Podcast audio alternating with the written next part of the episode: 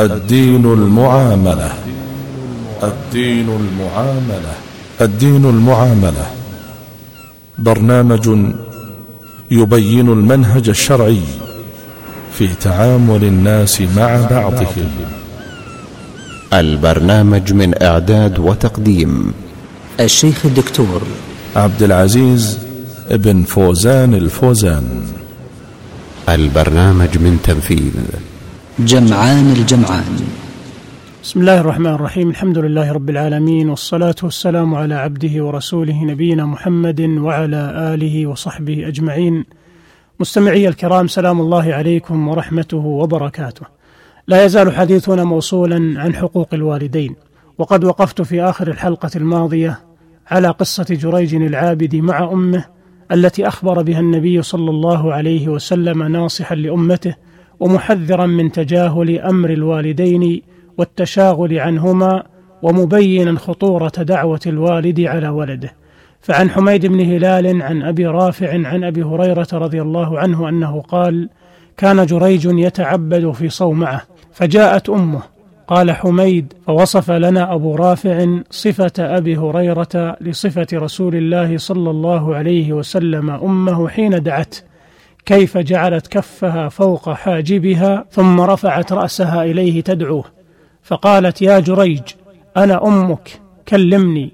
فصادفته يصلي فقال اللهم أمي وصلاتي فاختار صلاته فرجعت ثم عادت في الثانية فقالت يا جريج أنا أمك فكلمني. قال اللهم أمي وصلاتي فاختار صلاته يعني استمر في صلاته ولم يقطعها لأجل إجابة أمه. فقالت اللهم إن هذا جريج وهو ابني وإني كلمته فأبى أن يكلمني. اللهم فلا تمته حتى تريه المومسات يعني الزانيات. وتأملوا كيف دعت عليه فقط بأن يرى المومسات ولم تدع عليه بأن يفعل الزنا معهن. قال ولو دعت عليه أن يفتن لفتن. قال وكان راعي ظان يأوي إلى ديره يعني أنه يستظل بصومعة جريج. قال فخرجت امرأة من القرية فوقع عليها الراعي فحملت فولدت غلاما فقيل لها ما هذا؟ قالت من صاحب هذا الدير والدير هو الصومعة. قال فجاءوا بفؤوسهم ومساحيهم فنادوه فصادفوه يصلي فلم يكلمهم. قال فأخذوا يهدمون ديره فلما رأى ذلك نزل إليهم فقالوا له سل هذه يعني الزانية. قال فتبسم ثم مسح رأس الصبي فقال من أبوك؟ قال أبي راعي الظان فلما سمعوا ذلك منه قالوا نبني ما هدمنا من ديرك بالذهب والفضة. قال لا ولكن أعيدوه ترابا كما كان ثم علاه. والحديث في الصحيحين. فتأمل يا أخي كيف استجاب الله دعوة أمه عليه مع أن الذي منعه من إجابتها ليس اللهو واللعب أو النوم والكسل أو الاشتغال بأمور الدنيا أو قصد معاندتها وتجاهلها والعقوق بها وإنما الذي منعه اشتغاله بعبادة عظيمة كره أن يقطعها. ثم تأمل كذلك قول النبي صلى الله عليه وسلم ولو دعت عليه أن يفتن لفتن أي أنها مع غضبها عليه عذرته ورفقت به فقصرت الدعاء عليه بمجرد رؤية وجوه المومسات. ولو دعت عليه بفعل الفاحشة معهن لابتلي بها والعياذ بالله. وقد دل الحديث كذلك على أن من شرع في صلاه نافله ثم دعاه أحد والديه وهو يعلم أنه يتأذى بانتظاره أو يغضب عليه لتأخره عن إجابته فإنه يقطع صلاته النافلة ولا حرج ولا إثم عليه لأن إجابة الوالد واجبة وإتمام النافلة مستحب لكنه إن كان يغلب على ظنه أن والده لن يتأذى بذلك أو أنه لو علم أنه في صلاة لعذره وانتظره فإنه يتمها خفيفة ثم يجيبه. ودل الحديث كذلك على أن والده لو منعه من الشروع في نافلة من صلاة أو صيام أو اعتكاف أو قراءة أو غيرها فإنه لا يجوز له معاندة والده ومراغمته لأن فعلها مستحب وطاعة الوالد فرض فلا يترك الفرض من أجل المستحب. لكنه إن استطاع أن يقنع والده بفعلها كان حسنا أو أن يفعلها دون علمه وهو لا يتضرر بذلك ولا يفوت عليه مصلحة كلفه والده بفعلها فله أن يفعلها. وقد سئل الإمام أحمد رحمه الله إذا أمره أبواه الا يصلي إلا المكتوبة قال يداريهما ويصلي وقال أيضا في رجل يصوم تطوعا فسأله أبواه أو أحدهما أن يفطر يروى عن الحسن أنه قال يفطر وله أجر البر وأجر الصوم إذا أفطر. وقال في غلام يصوم وأبواه ينهيانه عن صوم التطوع ما يعجبني أن يصوم إذا نهياه ولا أحب أن ينهياه يعني عن التطوع وهذا في حال كون الصيام لا يضر به. فأما إن كان الصوم يضر به وإنما منعاه منه لهذا السبب فواجب عليه طاعتهما. قال شيخ الإسلام ابن تيمية رحمه الله ففي الصوم كره الابتداء فيه إذا نهياه يعني الإمام أحمد واستحب الخروج منه وأما الصلاة فقال يداريهما ويصلي.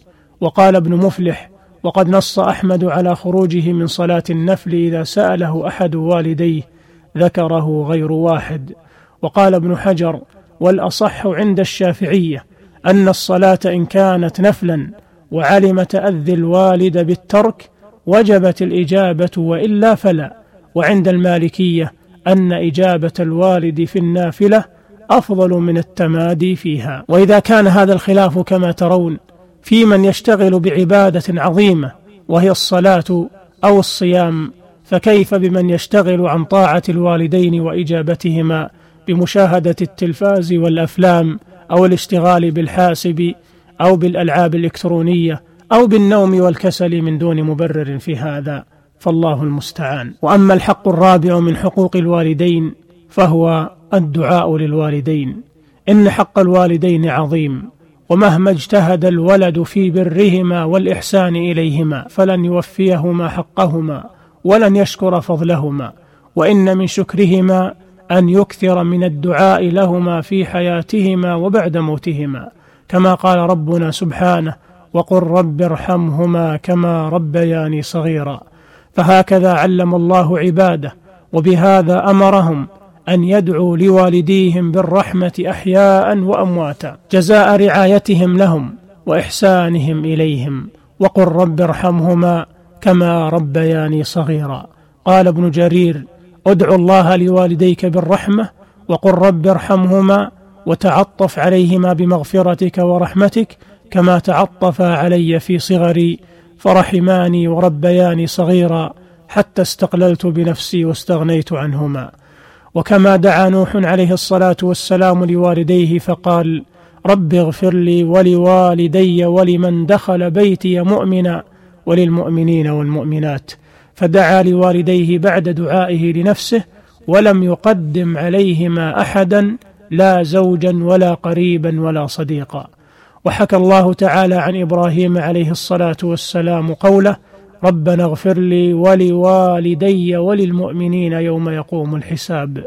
فدعا لوالديه بالمغفرة بعد دعائه لنفسه مباشرة وكان هذا قبل أن يتبرأ من أبيه لما تبين له أنه عدو لله عز وجل. ويقول النبي صلى الله عليه وسلم إذا مات ابن آدم انقطع عمله إلا من ثلاث صدقة جارية أو علم ينتفع به أو ولد صالح يدعو له والحديث رواه الإمام مسلم. فجعل من علامات صلاح الولد وتوفيقه دعاءه لوالديه بعد موتهما حيث تكون حاجتهما إلى الدعاء حين ذاك أشد من حاجتهما إليه في حال الحياة. واقتصاره صلى الله عليه وسلم على ذكر الدعاء دون سائر العبادات والأعمال الصالحة حيث قال أو ولد صالح يدعو له. مع أن الحديث في مقام العمل حيث قال إذا مات ابن آدم انقطع عمله إلا من ثلاث. ولم يقل صلى الله عليه وسلم يعمل له أو يصلي له أو يحج عنه فإن هذا دليل على أن الدعاء هو أفضل ما يهدى للوالد بعد موته ولهذا ينبغي لك أن تكثر من الدعاء لوالديك وأن تقدم الدعاء لهما قبل غيرهما من سائر القرابة والأصحاب وعامة المسلمين. نسأل الله تعالى بأسمائه وصفاته وواسع فضله ورحمته أن يغفر لوالدينا وأن يرحمهم كما ربونا صغارا.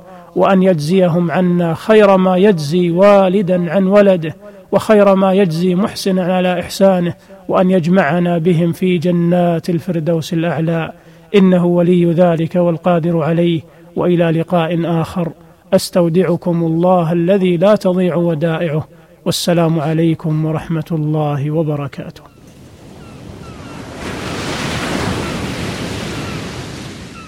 الدين المعاملة. الدين المعاملة. الدين المعاملة. برنامج يبين المنهج الشرعي في تعامل الناس مع بعضهم. البرنامج من إعداد وتقديم الشيخ الدكتور عبد العزيز بن فوزان الفوزان. البرنامج من تنفيذ جمعان الجمعان.